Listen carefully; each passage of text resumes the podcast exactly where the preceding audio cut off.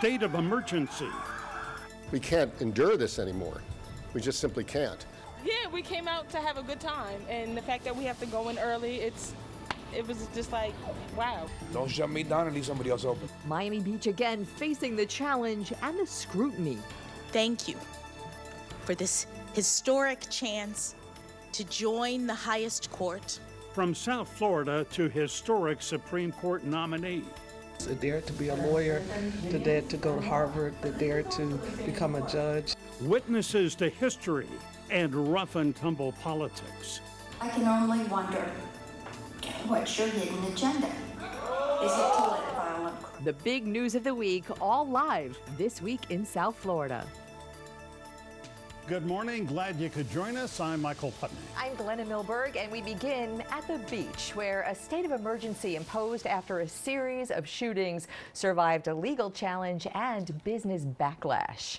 The sudden emergency move came after two shootings in the midst of holiday week crowds in the South Beach Entertainment District. That spurred the city manager to impose a midnight curfew on weekends and a 6 p.m. deadline for package stores to stop selling alcohol, and then roadblocks in surrounding residential areas. Residents back it, largely businesses there are fighting it, and those who came for a week of fun and sun will have a variety of reactions. Trent Kelly is on South Beach this morning for this first weekend under the state of emergency. Trent, good morning.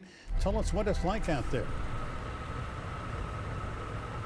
Well, Glenna and Michael, mind you, all of this is going on is just across the causeway. The big Ultra Festival is taking place as well. Two different cities with two very different scenes. Here on the beach, however, it was another early end to the party as police were out in force enforcing that midnight curfew. But again, on the other side of the bay, it was a party well into the night as tens of thousands packed into Bayfront for the huge Ultra Music Festival. You think I care about a curfew?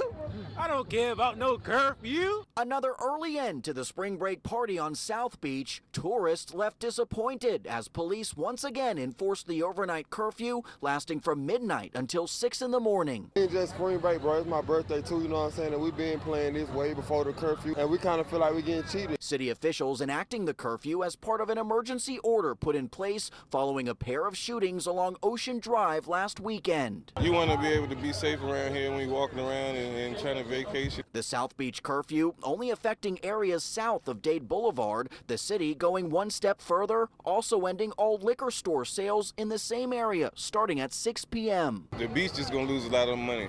Yeah, They're going to lose a lot of money over here, that's all. Some businesses agree, leading the owners of Papi Steakhouse and Treehouse Nightclub to file suit, claiming the city's curfew is too broad. A judge later denying that claim, with the business owners not planning to appeal. Meantime, on the other side of the causeway, it was another night of beat dropping music as day two of the Ultra Music Fest got underway at Bayfront Park. Out of the nearly 60,000 in attendance for night one, police say they only made four arrests for drug possession. Fire Rescue also evaluating 60 people for medical calls, with 14 having to be taken to the hospital, all of them described as minor and non life threatening. And we did get an update from Miami police earlier. They tell us during day two of Ultra, they made 10 arrests. Fire Rescue, meantime, evaluated about 50 people yesterday for medical calls, with 16 having to be taken to the hospital again for non life threatening injuries. Meantime, back here on the beach, this is the final night of that emergency curfew, which again is set to take effect right at midnight. That is the very latest live from South Beach. I'm Trent Kelly.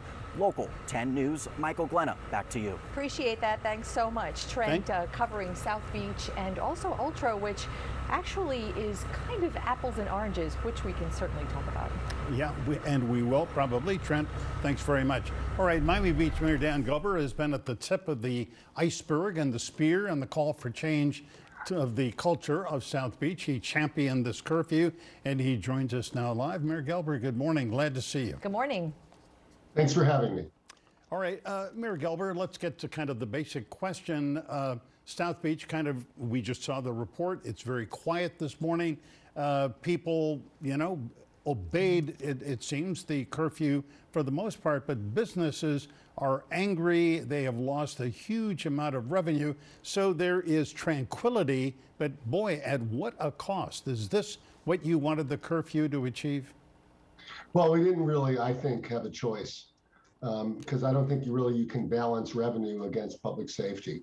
You know, we we're trying very hard to manage spring break, which I think everybody knows is a difficult uh, management challenge. We had over 370 police officers out that day, most in South Beach, most in this area. Uh, but still, we had uh, two consecutive nights of shootings, or five people were shot, and we were lucky that uh, you know that they weren't uh, they didn't die. We were lucky that more people weren't shot. We had seized up to that day hundred uh, guns. Uh, since then, I think we've uh, seized another 23 uh, when we started the curfew. So, you know, given the fact that this was happening, notwithstanding a huge concentration of police and goodwill ambassadors that we put on the street, we just felt like we had no option other than to stop the status quo from happening because the status quo was resulting in just simply too much danger for our guests. So I don't think we had a choice, and I, I'm sorry that folks are losing money uh, with the post midnight crowd, but really you can't balance revenue, resort taxes against public safety. You know, it's worth it, Mayor, to, to say that Miami Beach government does work year round to try to plan for this and message for this. And boy, deja vu, it seems like we talk about this every big weekend.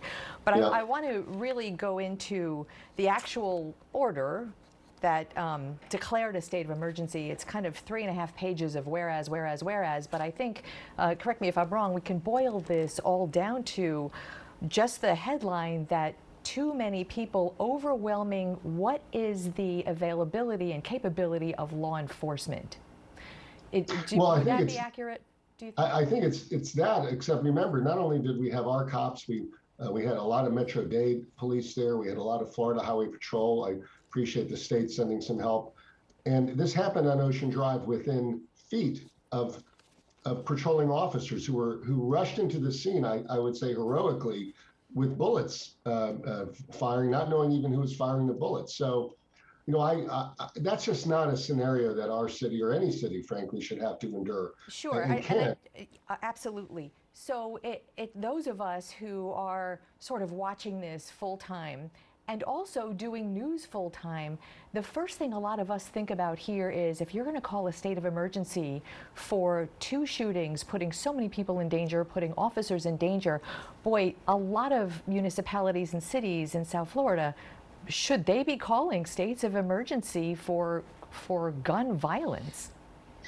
Well, this was a little uh, different than what happens in other places uh, in a few ways. Number one, it wasn't like this happened in a dark alley uh, or it happened, you know, like what happened at Shooters, I think, a couple weeks ago in Fort Lauderdale, where it was, uh, uh, you know, a, a, a fight over, um, you know, a, a girlfriend or something. This was sort of random shooting where, uh, in the middle of spring break, with despite police, people just were so out of control that this was just something that happened. The mix of guns into this has really created a peril, and I, I don't think it's uh, particularly common in other areas. This is a very unique uh, scenario, and I, I want to add something else that's I think very important. Our spring break, it, you know, we didn't recruit it, we don't encourage it. It happens in South Beach, but the area where it happens is a residential community. Uh, literally, Flamingo Park has single-family residences, a multifamily residence. There are two elementary schools in the area where the curfew happened, right there on Washington Avenue and in South of Fifth. There are uh, literally condominiums with people in them on Ocean Drive, and that's a, a unique uh, scenario. You know, people talk about Wynwood. Wynwood really doesn't have that kind of profile. It's really just a commercial area. This area has got so much going on that you can't managing this kind of crowd with guns involved is just something that we couldn't allow to continue. Yeah, uh, Mayor Gelber, a really um, controversial part of the state of emergency was the reaction from some black leaders in our community. You're certainly aware of it, and you refer to it in the op ed that you wrote in the Miami Herald on Friday. Uh, one of those leaders, Stephen Hunter Johnson, who just served as the chair of the Miami Dade uh, Black Affairs Advisory Board, said the only emergency is that black people are on the beach. What is your reaction to that? You know, it's very unfair. It's demonstrably untrue, and I categorically, categorically reject it. Uh, you know, we were trying to manage this for three weeks without a curfew, and actually, it was it was relatively tame for those three weeks. But two nights in a row, where five people are shot, is not, you know, something you can look away from. Five people were shot despite an, a huge concentration of police and goodwill ambassadors, all of our best efforts, all of the county's best efforts, and still over two nights, five people were shot indiscriminately on Ocean Drive by people who just had weapons and decided that uh, firing them into a crowd was something they wanted to do for whatever reason. Um, you know, it's if we really wanted a curfew, we you know, and that was why we we did it for racial reasons. We w- would have done it three weeks earlier, uh, but that's not fair because we we're very much trying to manage it.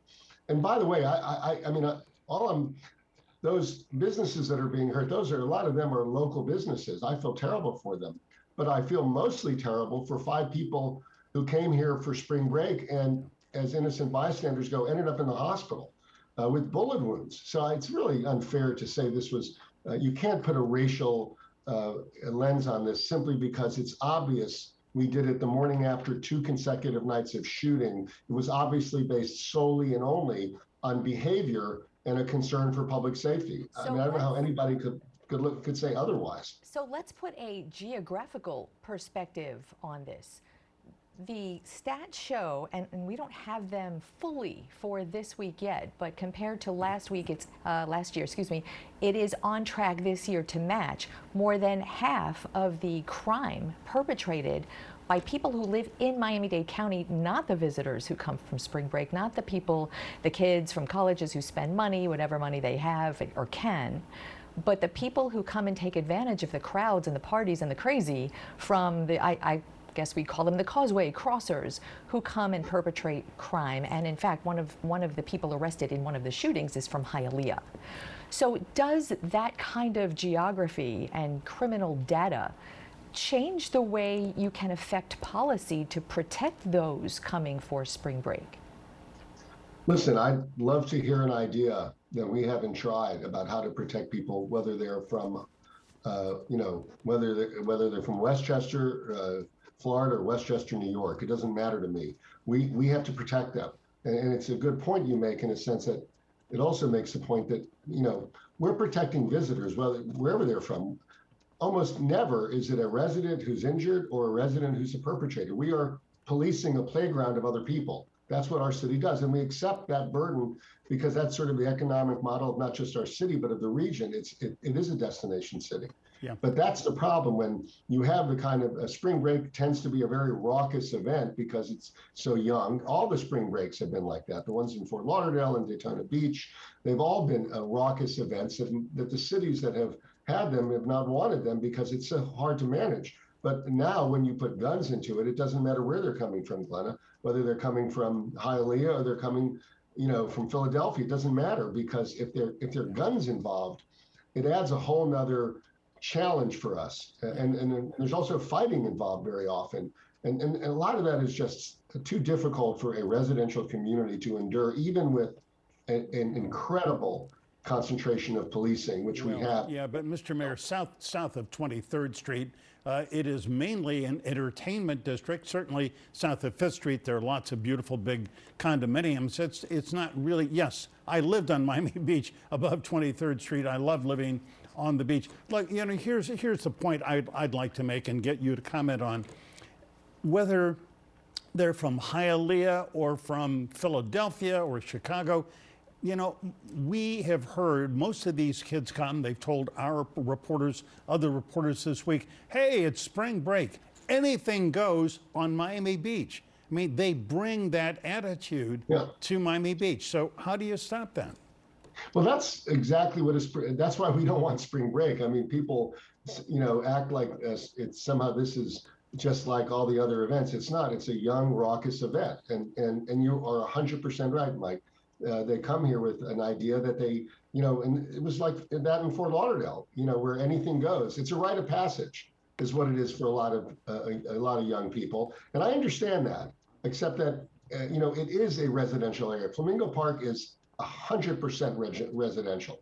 That community, uh, south of it, is overwhelmingly residential that community. And even uh, on Ocean Drive, we have condominiums with yeah. a lot of residents there. And of course, Collins Park does as well. So all these areas have residents there, and yet it's a rite of passage for other people. And I always say when someone says, uh, you know, Dan, you have to understand it's a rite of passage for people. And I, my response is always the same. Do you want a rite of passage on your on your front yard? Do you want the the noise and the and the drunkenness, and then the uh, the cascading to uh, fighting and then gunplay. I mean, none of that is really acceptable, and we don't want it. We we try to manage it the best we can. We've tried a lot of different ideas to manage it, but the truth of the matter is that it's just hard because people keep coming here, notwithstanding. You, um, you, Mayor, have been very clear on your intention and your desire to change the culture of the visitors to South Beach. That's something we want to talk about after this quick commercial break.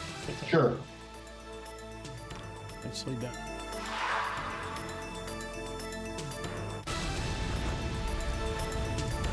We are back with Miami Beach Mayor Dan Gelber talking about the spring break state of emergency. And Mayor, we were talking about a longer term, sort of 30,000 feet plan to yeah. change the whole culture, uh, get rid of the entertainment district. That kind of went public in a very awkward way a couple of months ago when these audio tapes from a meeting that you had attended with some developers, former Miami Beach Mayor Philip Levine, uh, where he solicited donations from people with money to donate to candidates that they could pull the controls with and get things done. You told them that uh, whatever government needs, you would provide, update that effort for us. Well, I've been saying this uh, in not just that meeting, everywhere I, I can find people who will listen, that we need to get rid of our entertainment only district. Uh, you know, we're not the Miami Beach of 20 or 30 years ago where we needed to only have uh, all night parties in order to, you know, attract people here. We have an incredible art and culture scene, large part because of the ballet, the New World, the, the Bass, Art Basel, Food and Wine. All these things have have come to our city. Uh, and of course, just over our border is another critical mass uh, near the Arch of, of, of, art and culture. So to me, we have sold ourselves short because we have this entertainment only district when we offer so much more in, in terms of historic architecture, beautiful weather, beaches. So I, I, don't know why we feel like that's what we should be doing. So I've been encouraging investment in this area with the view that it ought to, instead of just you know bars all night long, that we have boutique offices, uh, commercial residential, galleries, shops, because I think that's the destination we should be. And we've made some progress towards that, by the way. There are a lot of those investments are coming to our city. And in fact, I, we put ordinances out and we have some more percolating, which I think would encourage that. It's not going to happen overnight, but that is what I think is the reimagination of the entertainment district as an Art Deco, a true Art Deco cultural district. And I think that would um, would handle a lot of our issues. So instead of Collins Avenue with just Airbnbs and uh, tremendous amounts of people you know, looking to party all night and drink those big drinks. And it would be something, you know, there might be offices there, uh, you know, uh, uh, condominiums and other things, galleries, because that's really what I think our city's uh, profile is. And, and, and it's our profile in other places in our city, but certainly not in certain areas of South Beach and certainly not in March in those areas. Have you had, um, when you have these discussions, because the, the profile of the all night partiers and the big drink drinkers right now during spring break is largely a black American audience. Mm-hmm. So when you have those conversations with black leaders, how do they hear that? Well, well, first of all, it's I, am not talking about doing it in March. I'm talking about doing it 12 months a year. So it's, you know, we have a, we have a young crowd. It is in March, it tends to be a highly African American. That's true. But it's, you know, it's it's a pretty diverse crowd throughout the year. But I, but for me, I think what we need to do is to be the art and culture destination that we've become most of the time. And and the entertainment only district just doesn't make any sense anymore. You know, I how do people hear that? I hope they hear it this way, and that is that uh, this is a commercial mixed use area, as I talked about earlier in the show, and that it doesn't make sense to have an entertainment only district, uh, you know, like to become Bourbon Street on the ocean. It just that doesn't make sense. And I hope people understand why a mixed use com- uh, community that has lots of, uh, of residents and schools and churches and synagogues in it doesn't want to be an entertainment only district. So it's not based on anything other than really the uses uh, of this area and what we want it to be. And that's and it makes so much sense, by the way. And and by the way, I suspect if it is reimagined, it's going to have an incredibly diverse uh, attendance. People are uh, uh, of all types of people want to be there, and that's exactly what we want. It is true younger people have been a problem during spring break, but that's not race based, obviously, because every every city in Florida that's had a spring break has tried to stop the spring break because the age of people coming to make a statement uh, and, and have their rite of passage in your community just doesn't make sense for the community. So that's not obviously uh, racial, but we need we need a, a more of a cultural district, and I think we can do it, and we're starting to do it, but it will take time. Mayor Dan Gelber, always good to speak with you. Thank you. I know this Thank has you. been a difficult period for you in the city. Hope you get through it uh, safely. Thank you, and let's go Canes.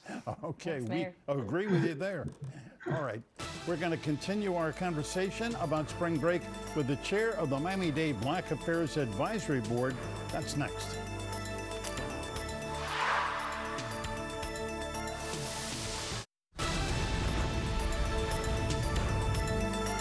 Chaotic holiday weekends with big crowds are not a new phenomenon to Miami Beach. The roots go back at least two decades to Urban Beach Week and music festivals that attracted big crowds for big names in hip hop. That actually is one of the reasons many see this racial component to the policing and the effort to change the culture, uh, which, as you saw, beach leaders refute. Pierre Rutledge is the chair of Miami Dade's Black Affairs Advisory Board. Pierre, it's great to have you on the show, and it's a long time coming, so welcome. Pierre, we're Thank you glad for having me this morning, Michael and Glenna. we are we are glad to see you. Uh, Pierre, I'm sure you just heard Mayor uh, Gelber say that the the state of emergency, the crackdown on the beach, was the result of bad behavior and not racial uh, policy. What is your answer to that? Uh, Michael, um, first of all, thanks for having me on your show this afternoon. Um, it was revealing the sentiments of the mayor. I reject that. I think it was more of a planning and a sensitivity issue um, in dealing with people of um, African American descent. Explain that because I think at the very end of the segment, where we really did press the mayor on that a little bit, it sounded to me like it was a an age thing more than a race thing. I think that uh, it sounded like the mayor wants older, more cultural. Uh, culturally aware, people interested in Art Deco, people interested in galleries, not 20 somethings out till five in the morning. Did you hear that at all? Then I heard that, but I also heard the mayor saying that they don't want South Beach um, to have spring break when it comes to um, folks who look like me.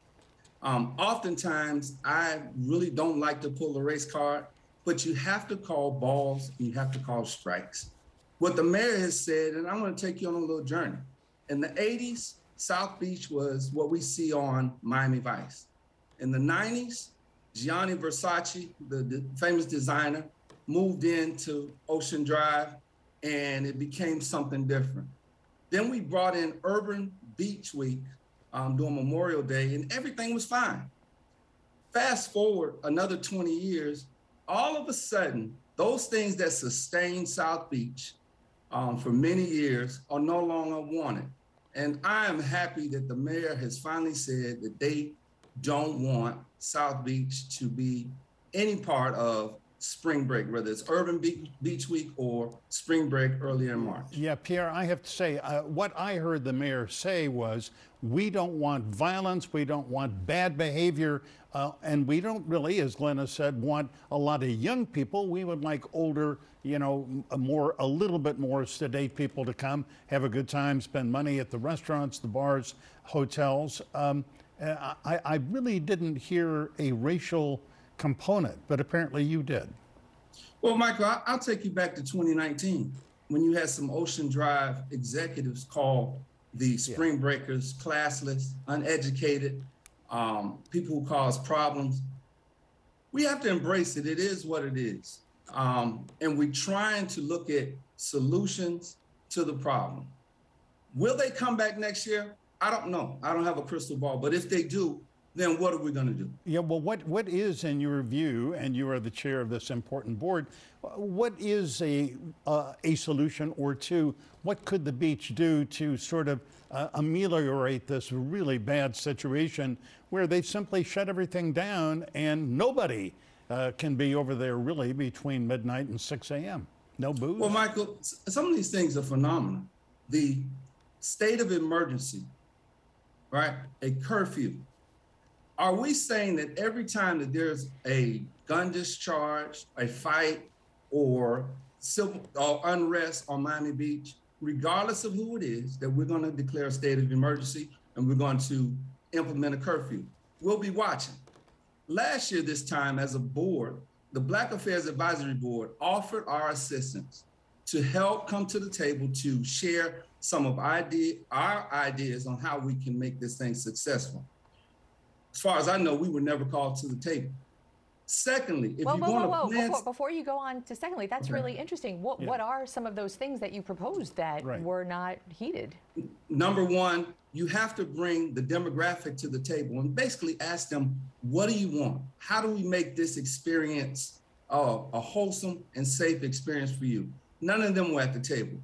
Number two, you have to give your visitors something to do. Right now, we offer beach and bars.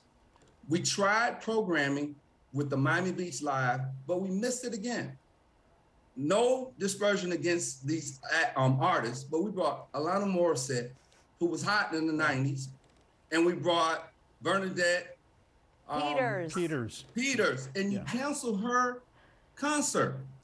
That's a Broadway these- a Broadway most of singer these for spring anybody who breakers doesn't weren't know. even born when these when this art these artists were hot. Why is it that they can do it in Miami Gardens with Jazz in the Gardens, right, um, and other events, Rolling Loud? Why is it they can do it in Bayfront Park with Ultra, but we just can't get it right on Miami Beach? So, why was why wasn't what what was the answer to you? The the programming idea has been around a couple Mm-hmm. of years. So that was never really addressed programming the kind of concerts and music that Mm-hmm. would entertain people who enjoy, you know, with all due respect to Bernadette Peters, she's not it. so what was the answer when you proposed that again? What what was the answer to that? it was too late. The city of Miami Beach had already um, spent almost $300,000 for someone who wasn't even from Miami to come up with programming. They involved some folks um, to come to the table to give them ideas on what the programming looked like. Well, you're doing programming for folks and you never ask them what what do they want? What is their interest? Yeah. I may say Alain Morissette, I may say Frankie Beverly and Maze, but most of the Spring Breakers weren't even born when these two groups were hot. these two well, artists we, were hot. we, we, we understand. Bernadette Peters is sort of my generation. I think kids who are 20 have no idea. She's a great performer, but, you know, totally different uh, genre of music. Pierre Rutledge, hold on. We've got more questions. Back with the chair of the Black Affairs Advisory Board in just a minute.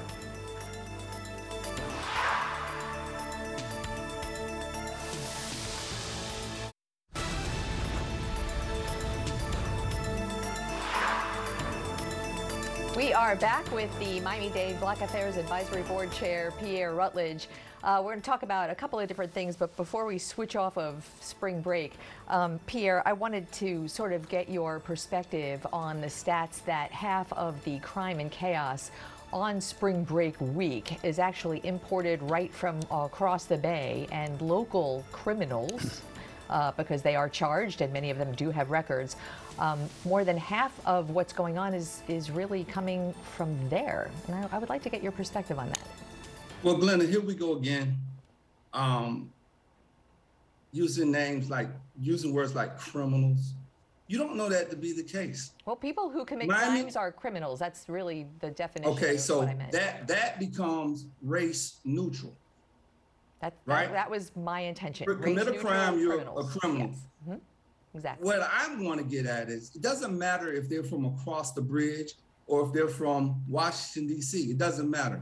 These are visitors to Miami Beach who should be treated fairly, and there should be some programming to deal with it. And when you do that and it doesn't happen, then we own it. But it hasn't happened, and we've been looking for excuses. So do you I want to direct you back. Do you think Can I pro- direct you back to the boycott of Miami Beach years ago? This is nothing new on Miami Beach that we're going through, but we're willing as a community and as a board to help work through it. We're, we're here to find solutions. Right. So I guess my, my question to you is the, pr- the programming for the visitors, for the legit people who come here to have a great time.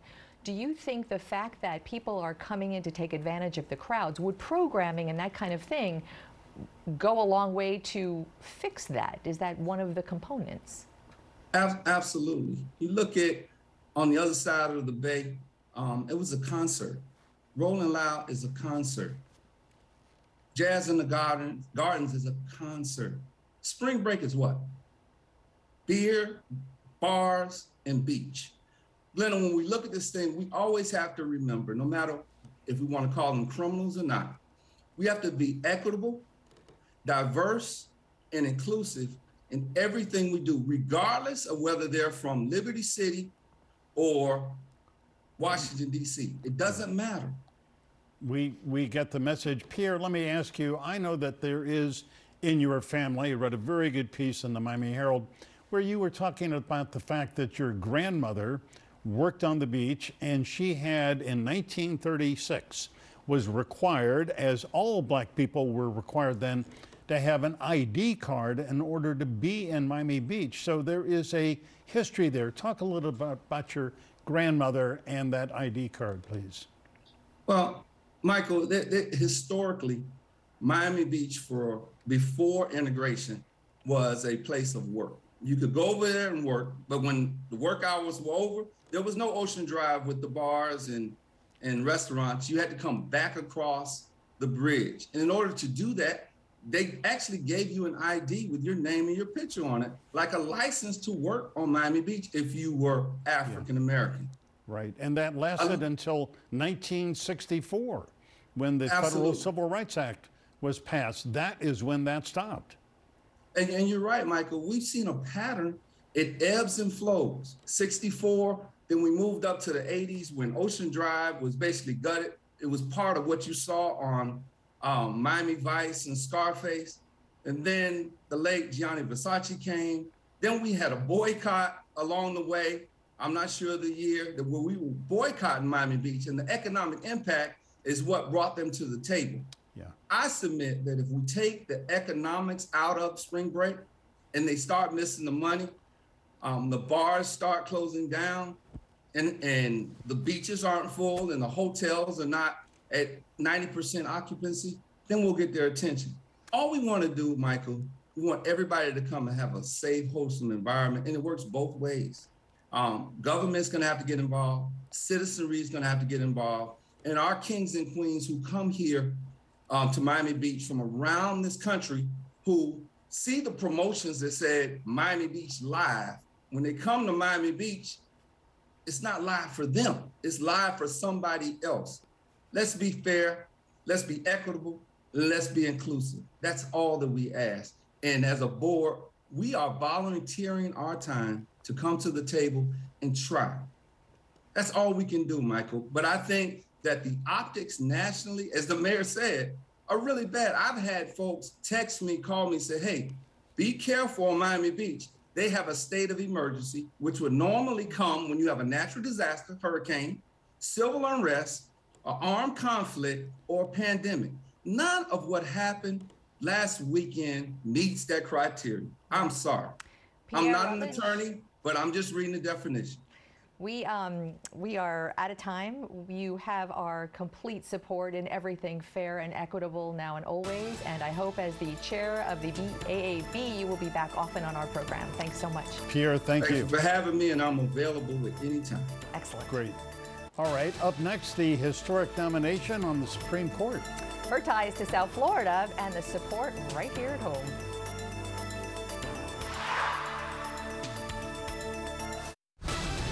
My reality when I was born in 1970 and went to school in Miami, Florida, was completely different. I went to a diverse public high, junior high school, high school, elementary school.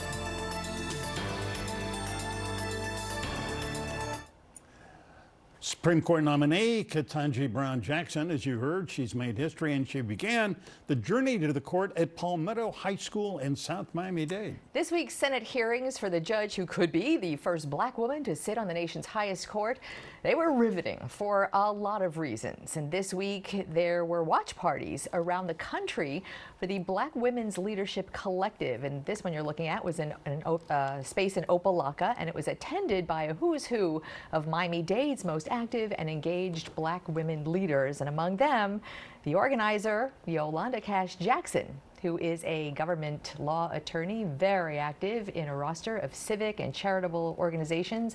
And right here with us live today, Yolanda, great to see you. Welcome, Yolanda. Great to have you on.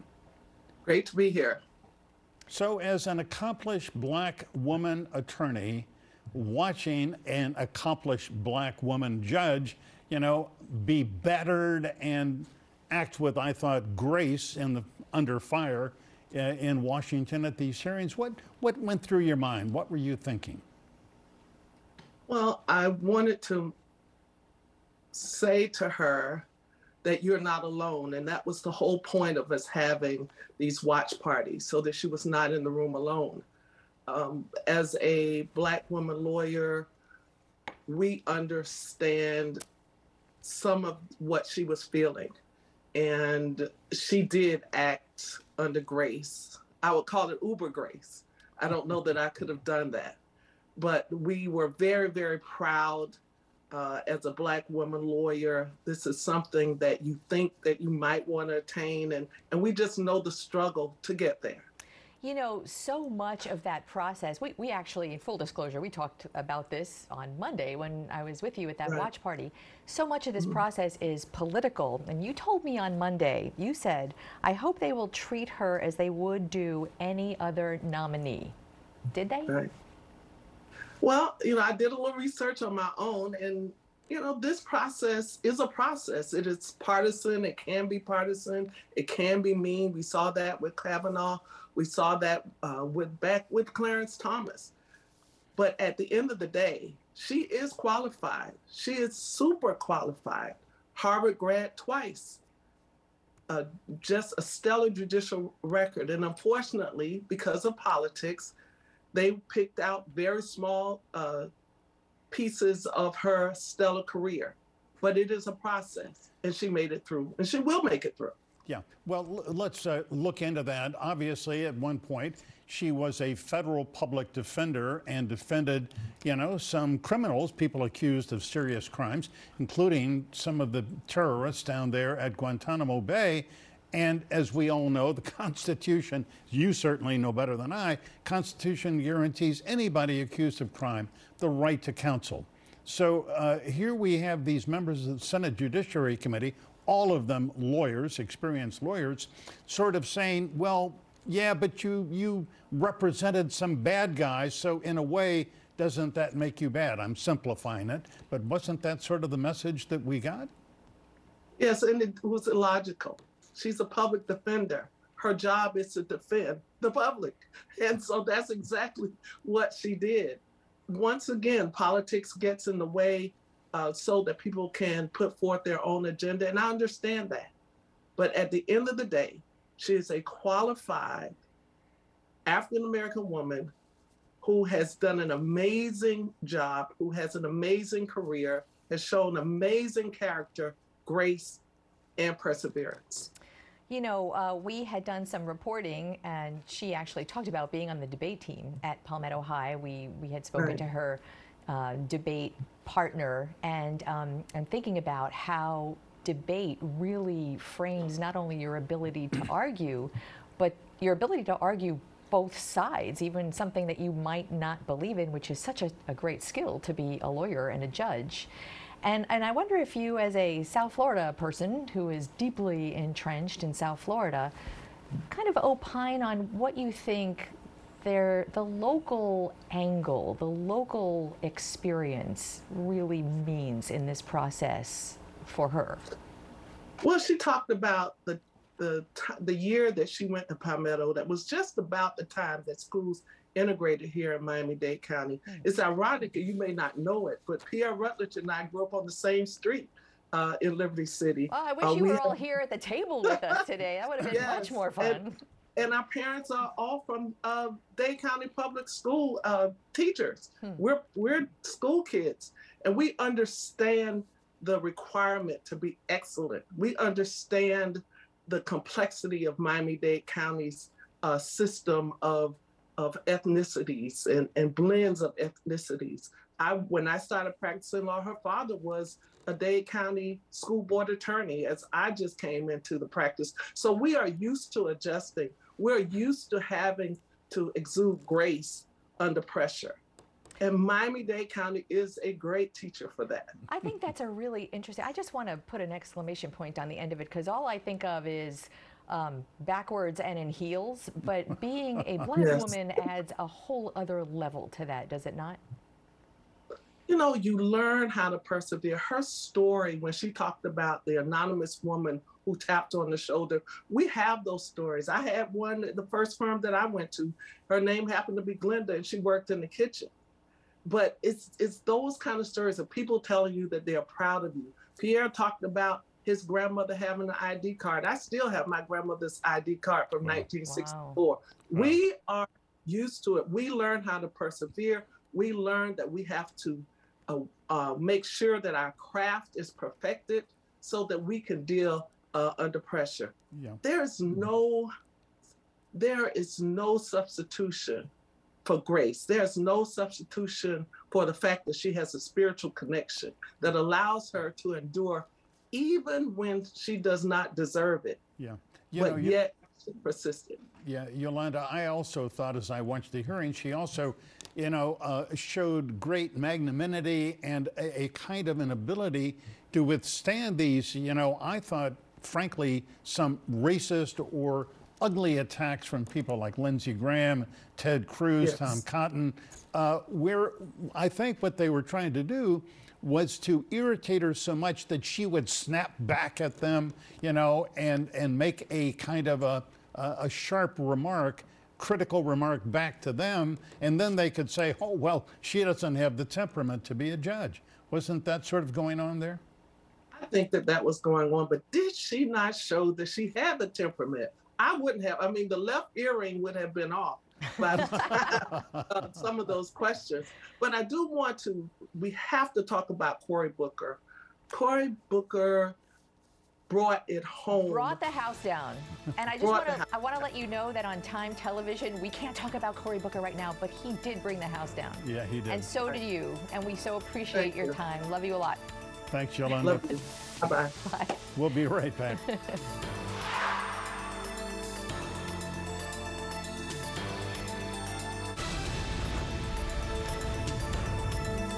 We thank you so much for being here this hour with us. And remember, we are online at local10.com 24 7. And remember, as always, stay informed, get involved. Go Canes, beat Kansas.